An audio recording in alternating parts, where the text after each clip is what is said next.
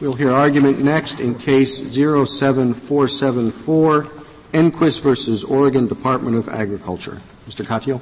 Thank you, Mr. Chief Justice, and may it please the Court.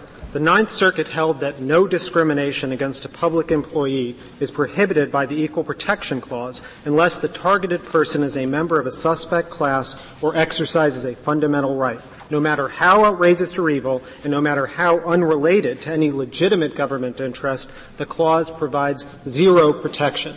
This theory is contrary to the Constitution's text. It is inconsistent with this Court's precedents. It is unworkable and it is unnecessary. The Ninth Circuit ignored the Equal Protection Clause's guarantee to any person that the state will not use its vast powers to discriminate without a legitimate government purpose, and particularly not in ways that lead to inefficient government. This Court has articulated three principles that control this case. First, the Constitution protects the individual from irrational discrimination. Second, the 14th Amendment applies to public employers, and rational basis review applies to public employment. And third, the clause applies to the administrative actions of state officials, not just legislatures. Well, rational basis review normally doesn't uh, inquire into the uh, the actual motive, uh, for example, of the state legislators who impose such a tax or impose such a restriction. We we simply ask could there have been a rational basis for this? Now, are, are, you willing to abide by that test? We are, Your Honor. The Ninth Circuit below said no rational basis test ever. And indeed, the trial in this case allowed the government to articulate any rationale, conceivable or not. We do think, even though it doesn't well, make. Listen to what I'm saying. Not, not whether you could decide that given all of the facts of this case, the criticism of the uh, co-workers and all of that, whether it is conceivable to say that this was done on a rational basis. That, that isn't the rational basis test. It's just sitting back without these factual inquiries, just as we don't inquire factually into why the state legislature acted, just asking, could there have been a rational basis for the dismissal of this employee?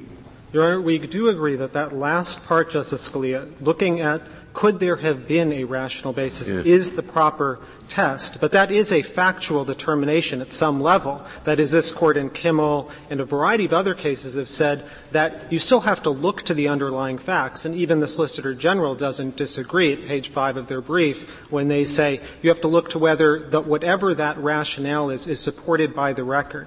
The government had the opportunity. So what you do in this case, I mean, the person is fired and that's all you know. And so you go back and see, well, is there any possible reason? So you look at the timesheets and oh, here are a few days where she punched in late. That's a possible reason, and that's enough. Well, we do think that that can be enough, and indeed that's what the government had their opportunity to argue in this case. The Ninth Circuit, of course, cut thought even that very deferential inquiry off altogether. Now, and so in that case, and then let's say you're at trial and you ask them, said, did you fire this person because she punched in late a few times?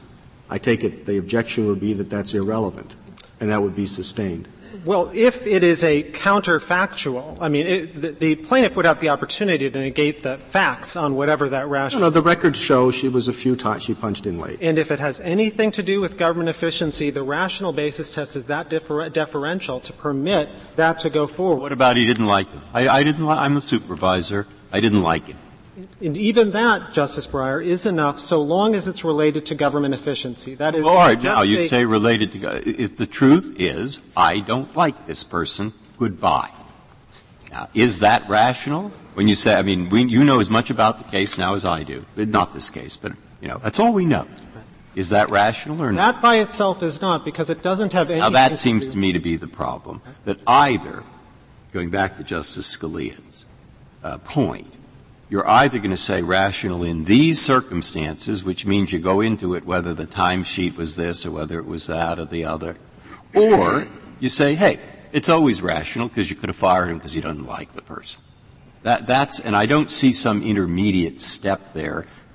To put the question differently, every government has a state and federal has an Administrative Procedures Act. That forbids unreasonable, arbitrary action. But why do they need that if the Constitution does it by itself? Okay. Let me let me say two things first, because there are two different questions there. One has to do with the uh, with the state laws and so on. And this court has never said that the existence of other state remedies somehow displaces the equal protection clause or other constitutional guarantees. What about on the federal level? Could a federal employee who says just what was alleged here come right into court and bring a Bivens action and says I, I was discriminated against um, and similarly situated people were not, and it was irrational. Could federal employee come to court with such a complaint? The answer is no, Justice Ginsburg, and the reason is at footnote 18 of our brief, and I believe the Solicitor General doesn't disagree in large amount. That is, that for Bivens, the question is, is there, will the court imply a right of action as opposed to the issue in this case, which is Section 1983. There is a statutory right of exa- action already in existence. And it doesn't. and it doesn't matter that the state has civil service remedies that weren't used, Not, or there are union grievance procedures that aren't used. You can go right into federal court and say, I don't have to use those state remedies. That, that is correct. It doesn't, the existence of those state remedies does not displace or uh, by itself without a statute, without uh, Congress coming in and, and, mandating exhaustion or something like that. But in the absence of that, this court has not said, outside of the limited area procedural due process, that the existence of either collective bargaining agreements or state laws somehow displaces a federal constitutional guarantee. Now, if I can return to the first part of Justice Breyer's question, which was the dividing line in, uh, in whether there's a clear standard. Let me articulate this as, as, as one. We believe that when a, when a, a government employer comes in and asserts some sort of objective uh, reality, um, you know, so for here they said the wheat prices are declining the plaintiff should have a chance to negate that and say, uh, well, it turned out that actually the wheat prices weren't declining and so on. Uh, if, however, the plaintiff, the government articulates the rationale that you had put forth before, I don't like you, and somehow the supervisor says it's interfering with my government efficiency and I can't do the job. Well, that's something that the employer will never really be able to negate. The employee will never be able to negate, and that is set forth at our reply brief at page 16. Well, I, I, guess you, you begin with the proposition that the government must always have a reason for what it does. The government must always have a reason when it discriminates against individuals. Well, that but the, the discrimination. When you say discrimination, I take it you're meaning discrimination not confined to the discrete categories of racial, age, etc. You're talking about discrimination for any purpose.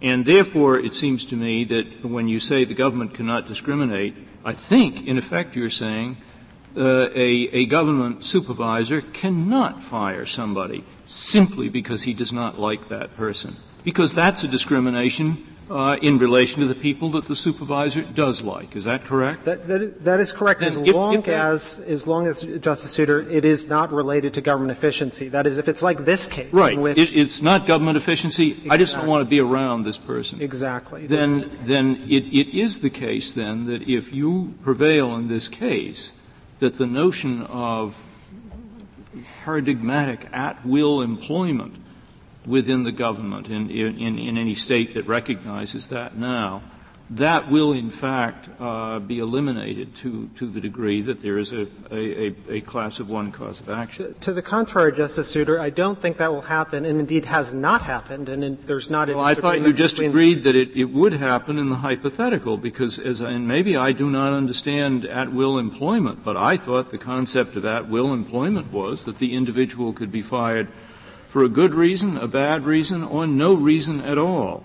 Somewhere in that trinity, we get Justice Breyer's hypothetical. I don't like him. Uh, and, and you're saying that won't pass muster.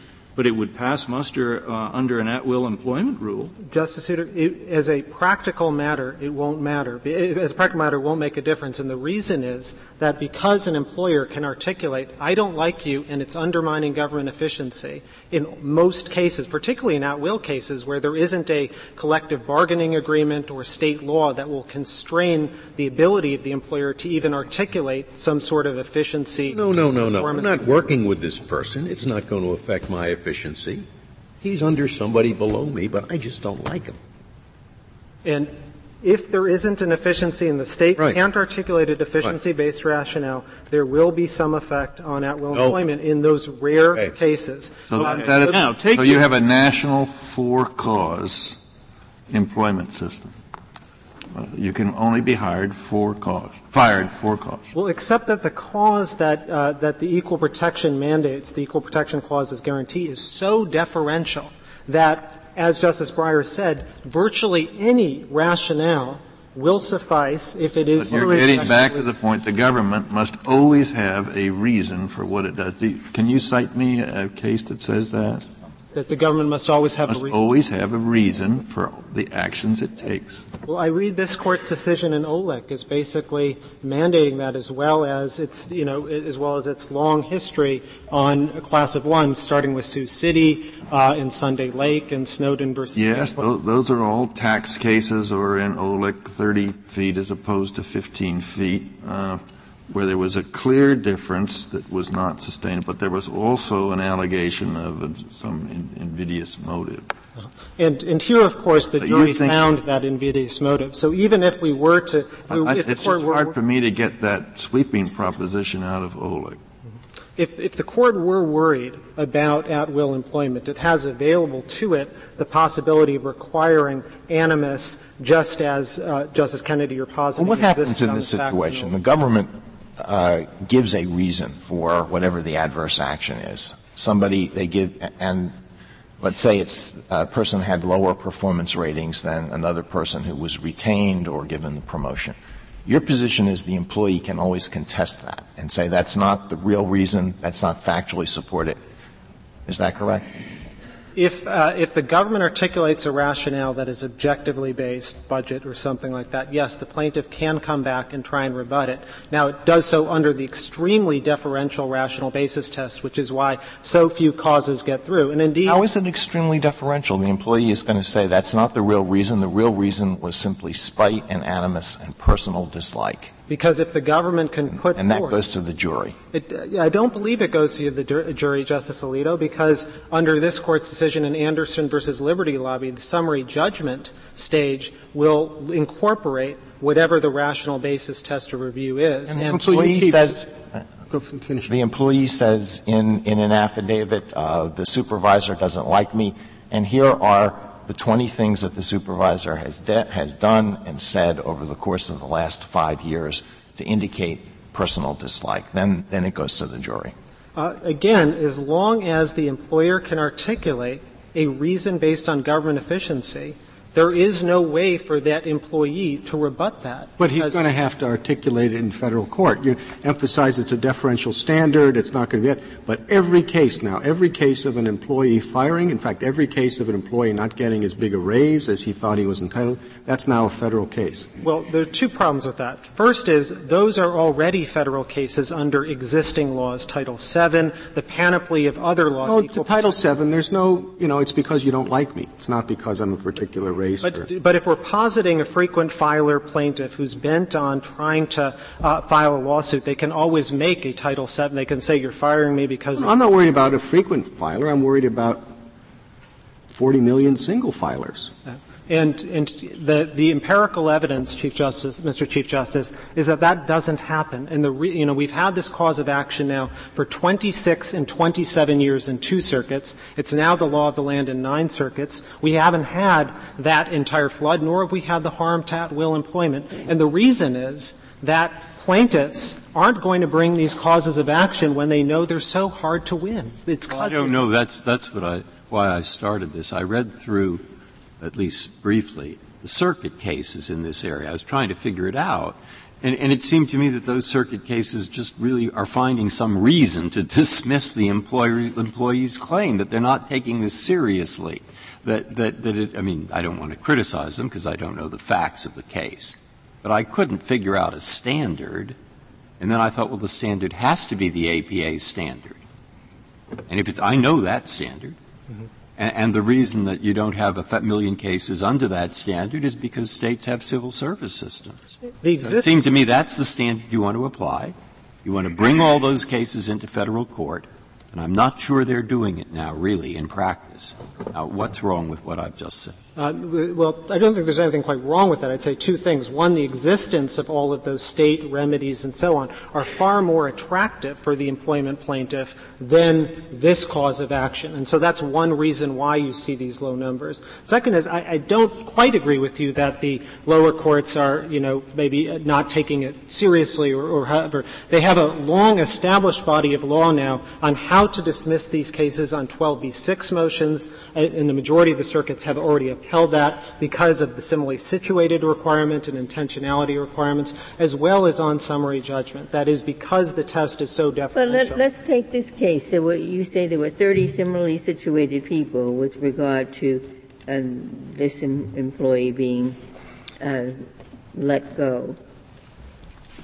Wouldn't that be a, a contested matter? The employer will say they're not similarly situated. Each of them is differently situated. How does that get resolved on summary judgment? Well, normally, uh, the, if, it depends on the rationale that's being offered. Here, the government's rationale was declining wheat revenues. And so each of the employees who was paid out of those wheat revenues is similarly situated. The government in this case disclaimed the other rationales, performance and so on. In the ordinary case. I thought they withdrew from saying that it, it was a budgetary matter. Uh, well, there are two different budgetary issues. One was the budget having to do with the Oregon state budget, uh, and that was ultimately withdrawn by the state. The other was that Ms. Engquist and 10 other or so employees were being paid out of wheat revenues, and the state's rationale at trial was that the wheat market was collapsing, and so they couldn't pay for Ms. Engquist anymore. And she was, of course. Suppose the government, suppose the government comes in and says, um, uh, we don't want to take a position as to, as to what the reason was. It could have been any one of the following seven. You know, the wheat market collapsed. She came in late five days. Uh, some of the jobs she did, she didn't do well. She dressed inappropriately on the job. Her coworkers didn't like her. You know, and, and, and can the government do that? Uh, the government can Or does offer it have those to as pick a reason? Does it have to pick a reason? You're, you're, Absolutely not. It can pick so long as there's a conceivable reason, the court would grant summary judgment. We, we think that's right. Now there are. It, I thought you did not agree with that in your brief. I thought That's you what I took thought. on, you said no hypothetical justification. It is not like legislation where any conceivable basis, even if the legislature didn't conceive it.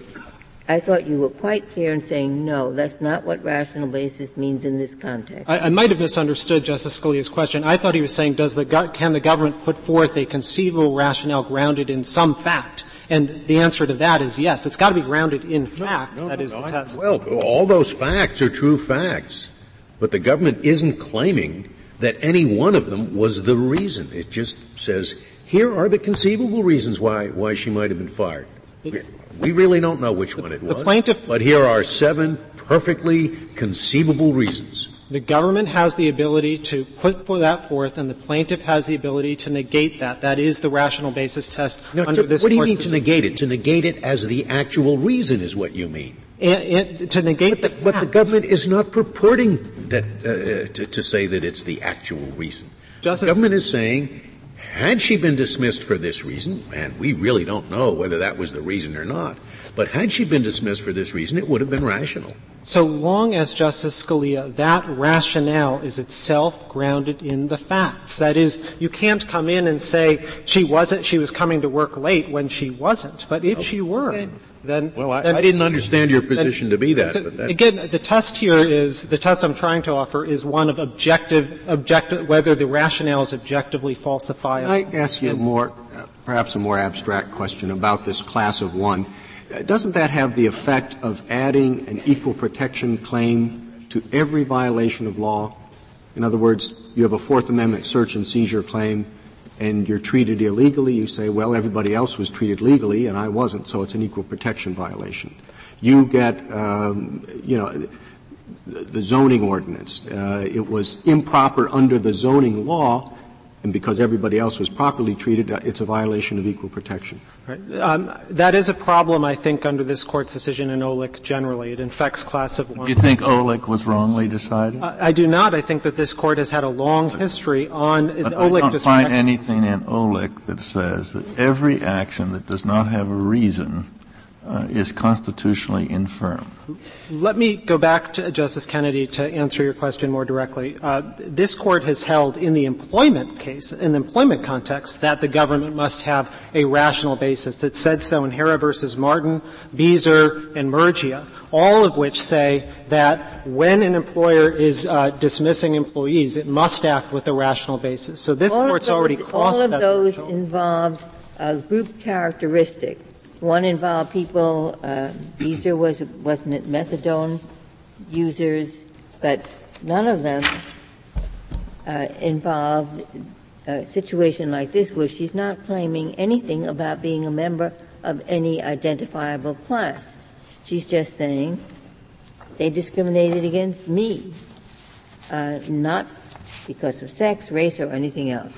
they, they were out to get me. Justice Ginsburg, I don't quite think that describes the facts of Harrah versus Martin, in which it was a challenge to an individual termination decision by the school board. But I do agree the other cases are group-based characteristics. We don't think that makes a difference, and indeed, we think that the Solicitor General's test on this would be unworkable in practice because everyone can assert their membership in some objective. No, but you could you could take that. Um, I thought you could break the cases for the most part, into two parts. One, what Justice Ginsburg said, and that's where the real reason is, a, is some kind of general characteristic uh, of a disfavored group. The second is the instance where the, where the body that's acting is a body whose business it is to classify. That's uh, zoning, taxation, and it means really classifying, in fact, not some theoretical thing where you say, oh, well, they're classifying in employment because you put you in the class of such and such. But those two seem to me to handle the bulk of the cases which, if I'm right about that, would leave your client out in the cold. So I assume you'll tell me why I'm not right. I will try. So the first thing is is that uh, that it, I don't quite think that describes the facts of Harrah versus Martin, which is an individual decision. And secondly, once you start going down the line of objective group-based uh, characteristics the like, it is infinitely ma- manipulable, and that's why the Ninth Circuit decisions after, in the wake of this decision below, are dismissing group-based claims on uh, gen- on, uh, on uh, disability and age and the like, everyone can replead their claim as part of a group. That is, Ms. Uh, you know, Ms. Engquist can say she's part of a group of two, those who complained about their supervisors and up the chain of command. And so the problem is it becomes unworkable in practice. And of course, the Constitution, uh, Justice Ginsburg, doesn't say the way the Solicitor General like, would like it to be, doesn't say no state shall deny equal protection of the law to anyone who is a member of a objective group-based, uh, you know, mem- uh, group-based you, class. You brought up, uh, you said this is in 1983. It's, it's a cause of action provided by Congress, so that's why this is something state and municipal employees can do, but no federal employee could do. 1985 also uses the word person or class of persons. And yet this court held that 1985-3, that claim, it has to be some group-based animus, not malice directed toward a particular individual. I, I don't quite think that. Uh, I think the court has already dealt with that in Olech uh, by affirming essentially a 1983 cause of action based on an individual person's claim, and so um, uh, and so that is the relevant precedent here, not the Section 1985 precedent. And now, if we well, maybe because 1985-3 is in a discrimination context. Um, the court could say 1983, we know the classifications to which Justice Breyer was referring, uh, tax classifications, zoning classifications, but this group of claims we're, we're cutting out. But the statutory test, just, text, Justice Ginsburg, is the same. It's, there's one section 19. But it's a, it's, a, it's a general statute. It's not a precise statute like Title VII uh, or the Age Discrimination Act. So it's the kind of legislation that seems much more amenable to court interpretation I would agree with that. I think it might open a whole can of worms were the court to say that 1983 requires some group-based discrimination uh, outside of this particular context that we're talking about. And so I think well, it certainly opens a can of worms to say that you take every claim against the government, uh, every claim of wrongdoing by the government, and make it an equal protection claim because you say other people were treated properly, and I was treated improperly. Therefore, I have an equal protection claim. Except, Justice Ginsburg, we've had this cause of action now for 26 and 27 years in two circuits. We have it in nine. We haven't seen the effect on at will employment, nor more generally on the Equal Protection Clause opening up that can of worms that you're uh, hypothesizing. I'd like to reserve the balance of my time. Thank you. Thank you, Mr. Katyal. Uh, Ms. Metcalf? Mr. Chief Justice, and may it please the Court, the Ninth Circuit decision in this case is consistent with this Court's recognition in other constitutional contexts that federal court is simply not the forum in which to second guess everyday decisions made by public employers. It's also consistent with this Court's recognition, again, in other constitutional contexts, that the rights of public employees simply are not as expansive in a number of ways as those of citizens generally vis-a-vis their public employers. We think that both of those lines of cases come at least in part out of the recognition that public employment decisions, and indeed employment decisions generally, are highly subjective in nature and highly individualistic in nature. And we think really that the Ninth Circuit here has gone no farther than to apply those, those concepts in the specific context of class of one cases brought in the public employment context. The Ninth Circuit decision would rule out the case where an employee says, I was the most qualified person for this position by far, but the supervisor took a bribe from a rich uncle to promote somebody else. Yes.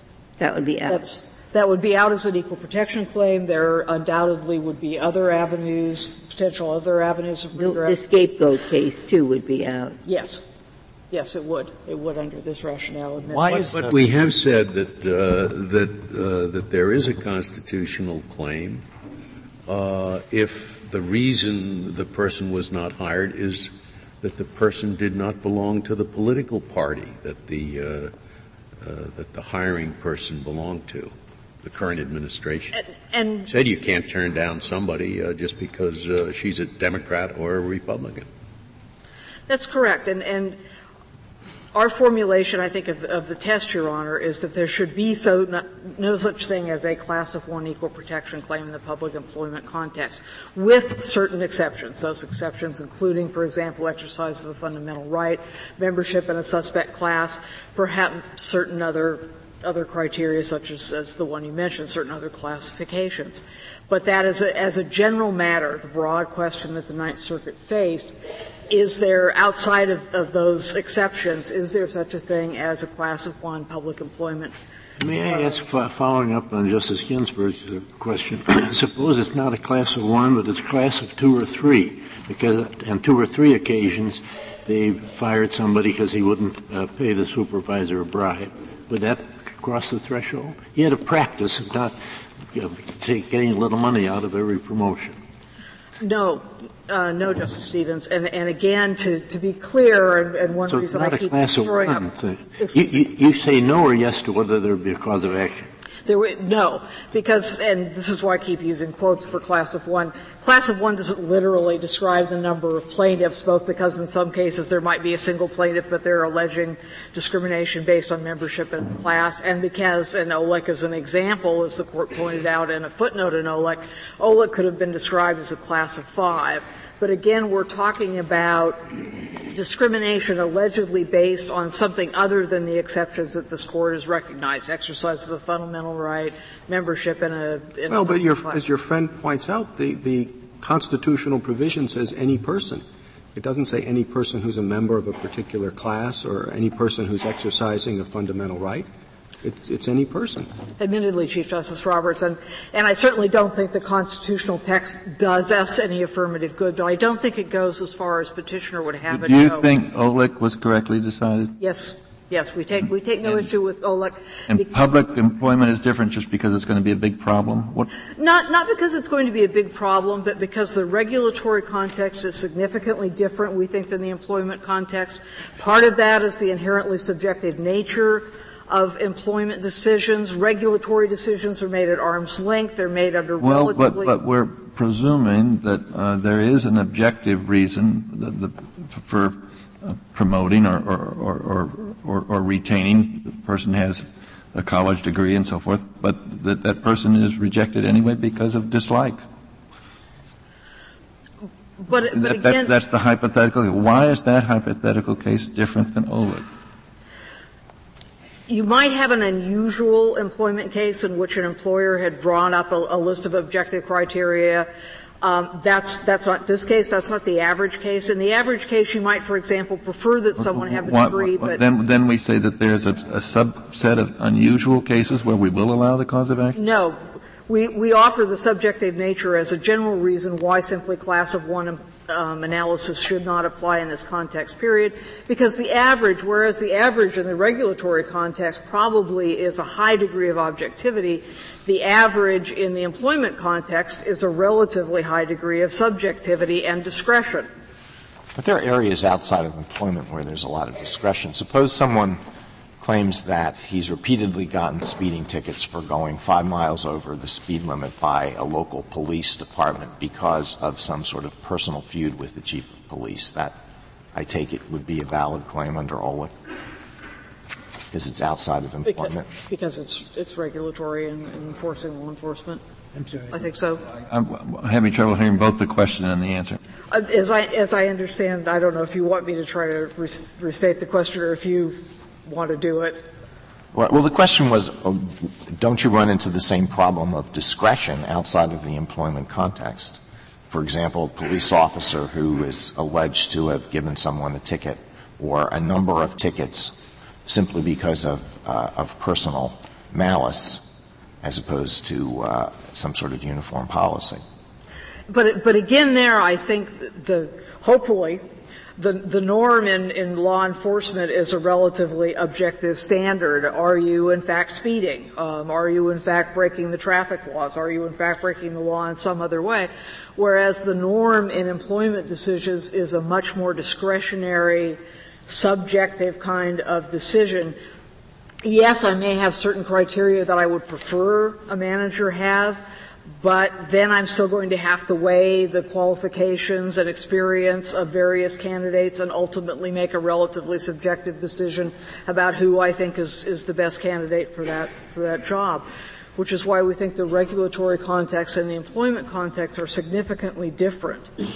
Yes, but those are all considerations that would be an adequate defense to a claim. If you had a, a judgment call to make, you say, I had a judgment call to make, maybe there are good arguments on the other side, but you, you can't get, be liable for that kind of decision. Well, and, and certainly I'm, I'm somewhat perhaps surprised by petitioner's argument today because I understand petitioner's argument to almost concede the point that summary judgment should have been um, given to the to the state defendants in this case, because in fact, with regard to each of the three employment decisions that are at issue in this case, the state and the defendants did But proffer. we're concerned about the case, that's a, let's just assume, just take it as a hypothetical case where there is an arbitrary and vindictive reason for hiring the employee and it has nothing to do with race, sex, or other recognized suspect or, or improper categories. And I thought your answer to me was, well, I might make an exception in that case. No, my answer to you is as long, well, my answer to you is, is twofold. If we're simply considering whether, in fact, there can be such a thing as a class of one um, case in the employment context, our answer is no. If we're past that and, and the issue is what's the test to apply, our test is as long as there's any conceivable rational basis for the action that the government employer took, the case should be at an end. It should not go to the jury. Well, isn't that an odd system? I mean, you have like, like our time card example, you're going to have litigation over whether she was late for work or was not late for work, and in fact, that's got nothing to do with the reason she was fired at all. And yet, the government puts it up, well, this is a conceivable reason, and then the other side says, no, it's not, and they fight. It just seems so otherworldly. It has nothing to do with the reason at all. Well, but often, often the real reason, and this, this court has made this observation in particular in legislative context, but often the real reason is not necessarily apparent or, or undisputed. And beyond that, that's simply the test that this court has employed as a general matter in, in rational basis equal protection cases. Well, but that's with respect to legislative or regulatory action, where there are, there are important reasons not to inquire into the motives of the legislators. It's not clear to me that that same rationale applies here. Well, well, two points, Your Honor. I would certainly agree that the court is, has most often, if, if, not always, said that in the in the legislative context.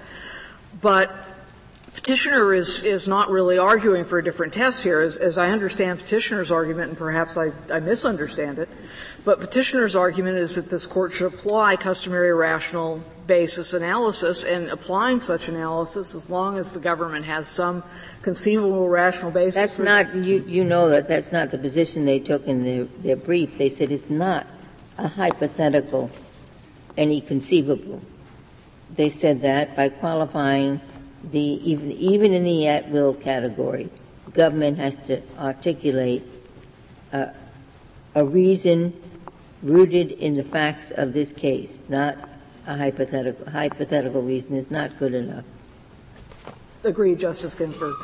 Um, if we don't agree that that would be the test. We think that the court should stick to the customary rational basis test that it's applied in other contexts and say that if there is any conceivable rational basis, but even if you it were It seems to me that you want us to write an opinion that say there are some instances where the government can act arbitrarily and unreasonably we would ask you to write an opinion, Justice Kennedy, that says that within the public employment context, there are no class of one equal protection claims. Well, you, you think the answer is yes. I mean, because yes. the Administrative Procedures Act Obviously, is arbitrary capricious action. So you're saying the Constitution yes. does not constitutionalize all arbitrary yes. capricious behavior yes. of, of, the federal government. And there may well be and probably are going to be other remedies, but not a 14th Amendment remedy.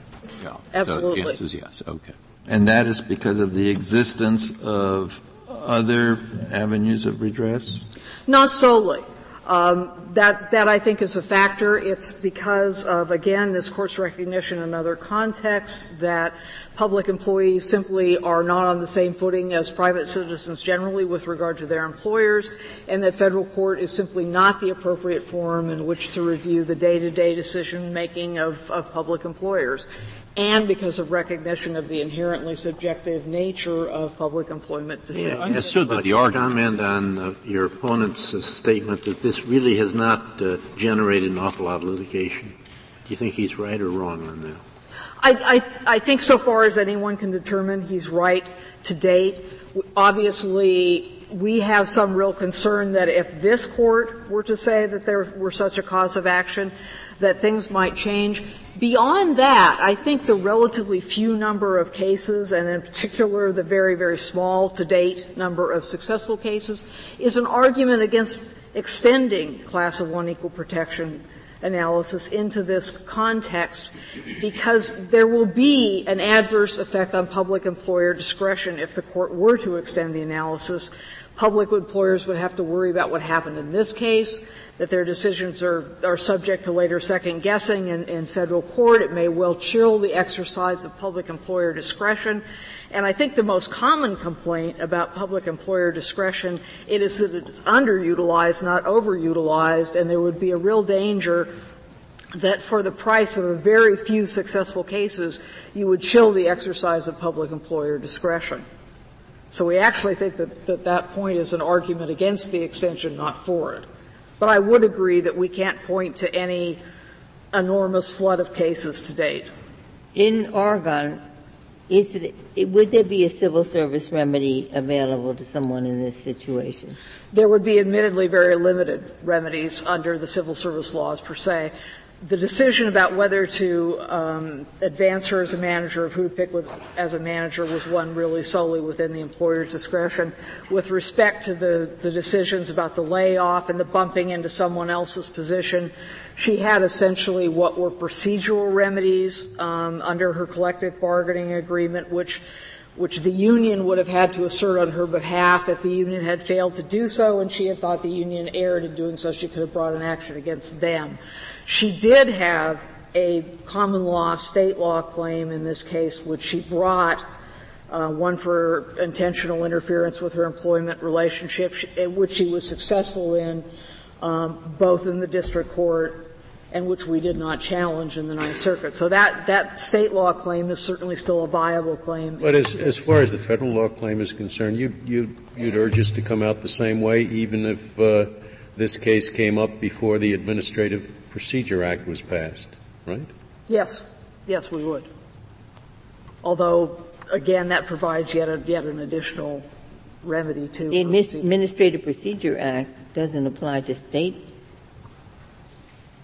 to state procedures. It's a federal act, right. federal agencies. No, as, as to federal employment, you'd, you'd yes. say the same, yes. and you'd say the same if there were no state remedies for uh, yes.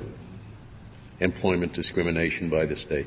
Yes, we would. Because the state has a right to employ at will? Yes, subject to whatever limitations there may be in other affirmative sources of law, such as a collective bargaining agreement or, or some other state or federal statutory remedy. Well, yes. What exactly is the analytic basis of that? That, I mean, do you think the, you don't think the equal protection clause applies at all to this situation, where it's just a class of one? Or do you think that the clause is always, uh, the claim of violation under the clause is always rebutted automatically? What is the um, the former, the former within the context of public employment. We certainly, again, are not not taking issue with what, what uh, authority do you have for us to uh, parse different governmental actions and to say some are subject to the equal protection clause and some are not? Well, and again, I don't know. Other than the convenience uh, of, of, the government, it, it might be more efficient for the government. You want us to say that the government can act arbitrarily with respect to employees. And again, I don't know that um, the federal government discusses uh, peremptory challenges, and, and, I'll leave that to them. But again, um, stepping outside the 14th Amendment context for a moment, this court certainly, and, and, without explicit textual support, has recognized differences, for example, in the First Amendment rights of public employees vis-a-vis. Oh, but that's very different because the, those cases say that those individuals have no First Amendment rights. In other words, in the public employee context, talking about their official obligations, there is no First Amendment right to do that. I think it's quite a different situation to say there's no equal protection right in government employment. But, but maybe I should say again, um, Your Honor, I, I think that what we're asking for in this case is the same sort of line drawing outside textual, atextual line drawing that this court has done in other contexts, such as the, such as the First Amendment context, where it is said that that government simply can't impose obligations, restrictions on its uh, public employees that it could not on citizens generally. And why, why can't you simply say that uh, they're not being denied equal protection of the law? Uh, the law that applies to her and to everybody else employed by the government is that the employment is at will. Ab- That's certainly an equal protection. She, she could be fired at will, and everybody else can be fired at will. Agreed. isn't that an equal protection of the law? Yes. Agreed. This wasn't, this wasn't employment at will, right? Not precisely, but the decision whether or not to promote effectively might as well have been at will in the sense that this, that was a decision subject solely to the discretion of the employer. Um, so in, in, a sense, it's, it's analogous. I wouldn't say that it is precisely at will with respect to any of these decisions. And again, because she had only limited rights under the collective bargaining agreement, outside of those limited rights, the employer really had full discretion as to what decision it would make. So I, again, I think there's an analogy to at will.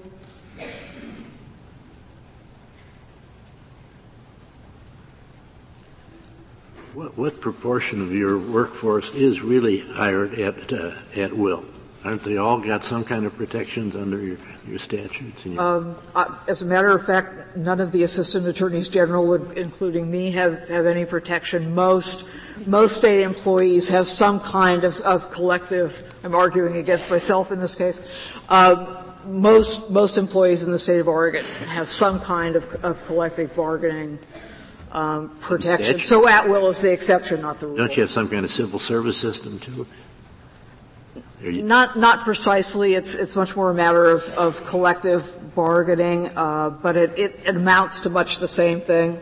Yeah. In, in the end. So the but employ people who are employed at will are the exception rather than the rule. Absolutely. I w- and I would readily concede that fact if the court gets to the second part of the, of the case and the question becomes what sort of test, assuming that the court finds a class of one analysis should apply in this context, and the question becomes what's the test, really all the state is asking for here is an application of a, of a customary rational basis test in which if any conceivable rational basis can be offered by the government, the case should be in an end. That, that position was raised below by the state defendants who raised the point both in their summary judgment motion and in their trial memo and urged the district court to take this case away from the jury on that basis and the district court refused to do what, so. What, what, do you say to the, um, to the argument that the conceivable basis test is appropriate when we're judging legislation because we don't know what goes through the minds of individual legislators. Whereas these kinds of decisions, employment decisions, are in fact very specific state of mind kind of decisions, and therefore the equal protection standard ought to take that into consideration and look to the specific reasons. I, I, I think the difference is not that great. I, I think, admittedly, the actual rationale is, is harder to, di- to discern in legislative cases, in part because you have so many decision makers. But here, for example, is, is similar because the, the decision makers might have had a number and probably did have a number of elements in mind from, from dislike to a preference for a certain kind of background. Thank you. Thank you, Ms. Metcalf.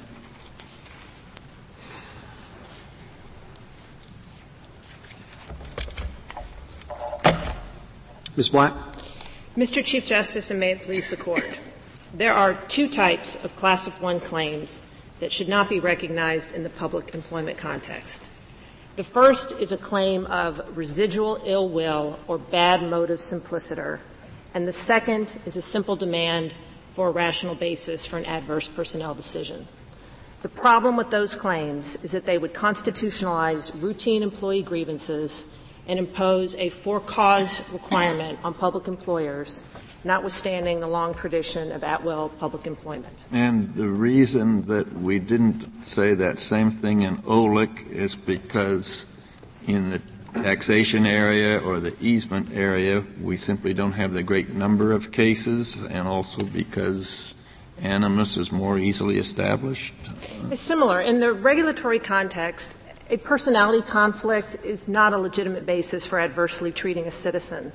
But a personality conflict between a supervisor and a subordinate is generally, if not always, a legitimate basis for adversely treating an employee. I wondered if I was right, you know, like, but I, I thought that uh, maybe looking back that there's something about zoning and taxation where it normally is a legislative rulemaking activity.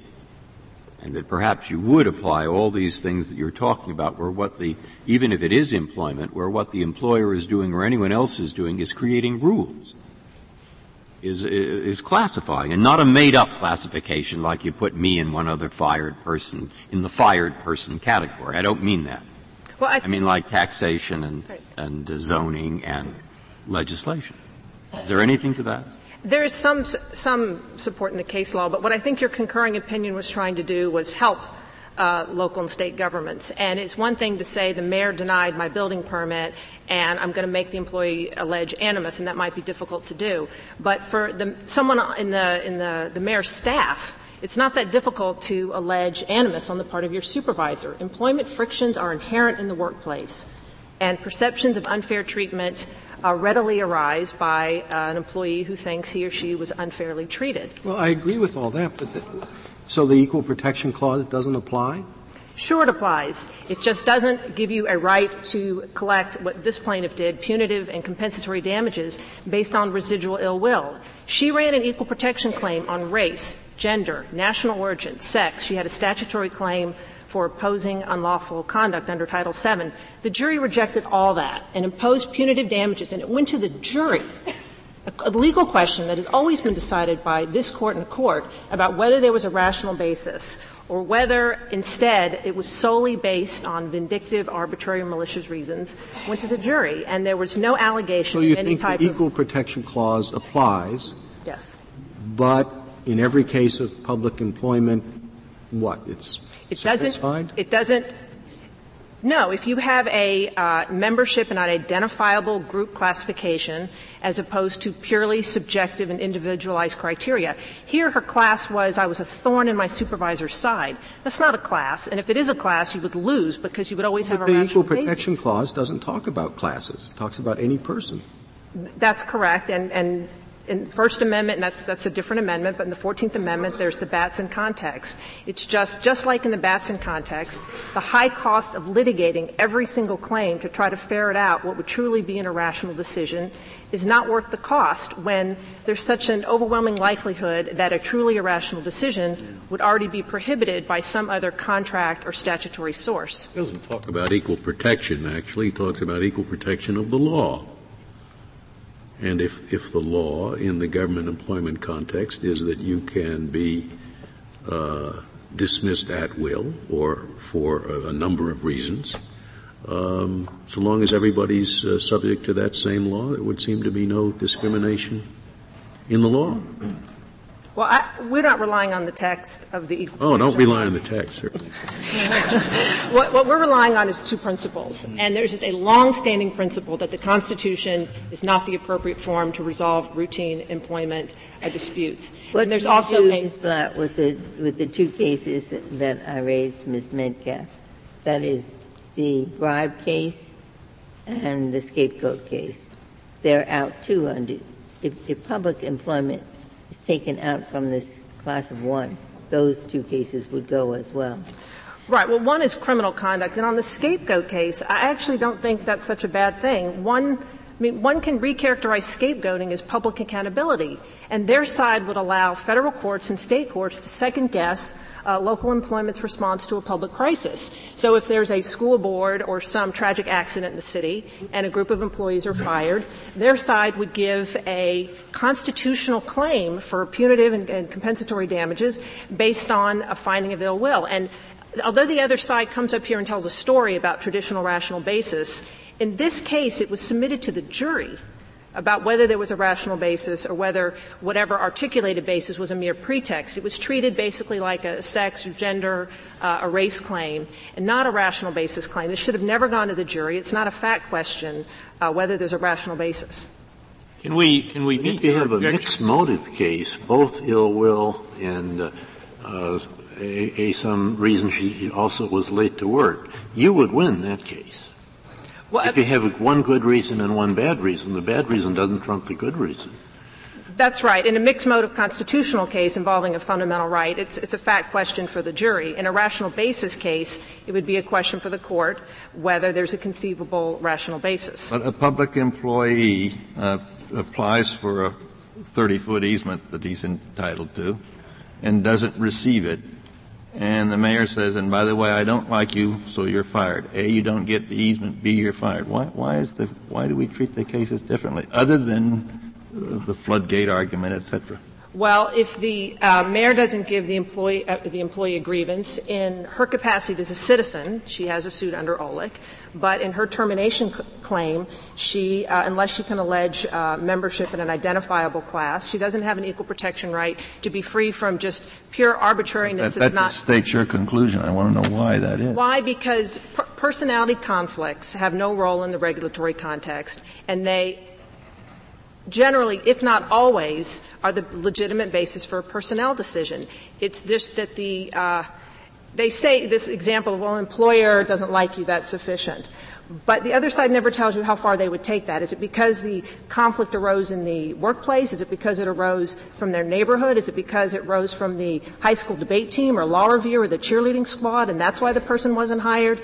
And we would have courts having to have to go judge by judge or court by court and in their case jury by jury for these kinds of decisions. And this, these shouldn't be constitutional cases. These are more appropriately resolved under merit service protection laws and collective bargaining agreements. Would it, would it meet your concern if we held, number one, yes, there may be a class of one claim in the public employment context, but uh, any reason uh, that would be a, a lawful reason for discharge under the at will rule uh, is a, uh, a, a, reason that would satisfy the test, uh, and therefore it would be the real outlier that would ever get to the jury. Well, in the at will context, if an, if an employer says you're fired and gives no reason, that's legitimate. But in, in, their case, at least by the time a, lawyer is hired and the case goes to court, the state is, have, is has to articulate a basis that could be second guessed. If you write, if, if you are going to apply class of one and write a very broad opinion saying almost anything goes in the employment context, that's certainly preferable than having this go to juries based on pretext and bad motive, which is what happened in this case. But I still think it would impose a, a for cause requirement that's inconsistent with your due process cases, which presuppose that the personnel entitlement must spring from someplace other than the Constitution. Well, let me, let me ask you this. I mean, I, I wasn't trying a trick question, but I, I, let, me, let me be explicit about this. If we adopted the rule that said anything that goes uh, under the at will rule goes under equal protection class of one, would there be anything left? No. Okay. Yes. So the, the, the reason is if we adopted that rule, you'd win across the board. Yes. Yes. Unless you leave, right, there, there's no point. I mean, the at will rule is that no reason be given or it could be a bad reason. And um, if there's any concern about the line drawing, I would urge you just to look at the, ju- the verdict form in this case. All that was submitted to the jury after there was the rejection of the national origin, the gender, the race, the color, the retaliation for reporting sexual harassment was just a simple case of without any rational basis and solely for arbitrary, vindictive, and malicious reasons. So we should cite there's no constitutional right to be a policeman. We can revive that. Well, no. I mean, there are lots of constitutional limits on public employment. What we're talking about is where you've reduced at will to, to a null set and there's any claim for arbitrary conduct. I mean, we would allow, under our theory, any claim that is not just a residual ill will or bad motive, a state's a valid equal protection case. And there's, um, I mean, many, many statutory protections as well. Thank you, Ms. Blatt. Mr. Katyal, four minutes remaining.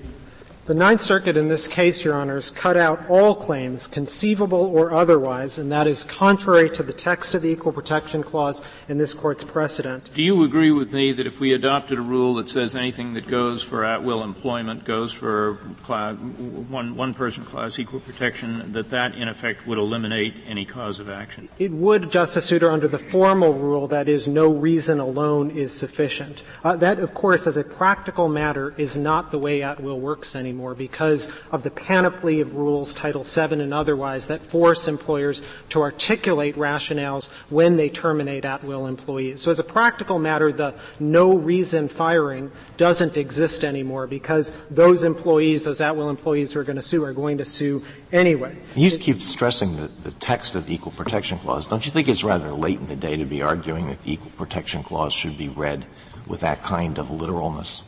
Uh, they don't. Uh, that is, that this court has consistently held that the text of the Equal Protection Clause encompasses personal claims. Well, it uh, talks about laws, but it, it extends to situations where what's being the unequal treatment is not stemming from the law, but from executive or administrative That- action, that's, doesn't it? that's quite right, Justice many Alito, and it has since 1879. This Court has And said many other examples, are there not, of situations where it's been held to apply that might not fall within the literal language of the clause? Uh, I'm, I'm not sure I got that. I'm sorry. You think it applies that it, in all other respects it's read literally? Uh, I'm not sure if in all other respects it is, but with respect to the relevant questions here, that is, does the clause apply to individual agency actions? This Court has held so in 1879 in Missouri versus Lewis and has held so consistently ever since. Uh, so in this case, the government put forth one rationale which was an objective one, wheat, and disclaimed all the others, the subjective ones. And we do think that those subjective rationales, employment is different, and will almost always be a rational basis. In this case, uh, they disclaimed all those other ones. So um, here, the government is using its power, its raw power, purely for its own personal ends, uh, and that is contrary to the whole notion of why employment should be different, which is So what is- government efficiency. What is your answer to their uh, Batson analogy? That it, Batson, I think, supports exactly what we're saying, which is this court has said we don't review on rational basis actions uh, by a prosecutor that are motivated, strikes that are motivated by the trial, that are that are that have that are for uh, a good trial. But if the rationale of the prosecutor is I don't like the disabled person, or I don't like No, but, that, but you're adding the class aspect. I mean, if the rationale of the prosecutor is, I don't like this person, under Batson, he, he, you don't get to bring an equal protection challenge to that. I don't quite think that uh, this court's confronted that specific issue about uh, whether it's an individual class of one juror case, but the language of Batson says that we don't, that this court won't review on rational basis a claim when it's related to the government's motivation there to have a fair trial, a good I trial. thought you don't, if you have a peremptory challenge, it means that you can't challenge on any, any basis other than the group, uh, the, groups that Batson has recognized. But you, you said you could challenge a peremptory, the exercise of peremptory challenge if it's unrelated to the selection of an impartial jury. Well, I thought that a peremptory outside of the class uh, cases is matter of the prosecutor or the defense attorney don't like this juror.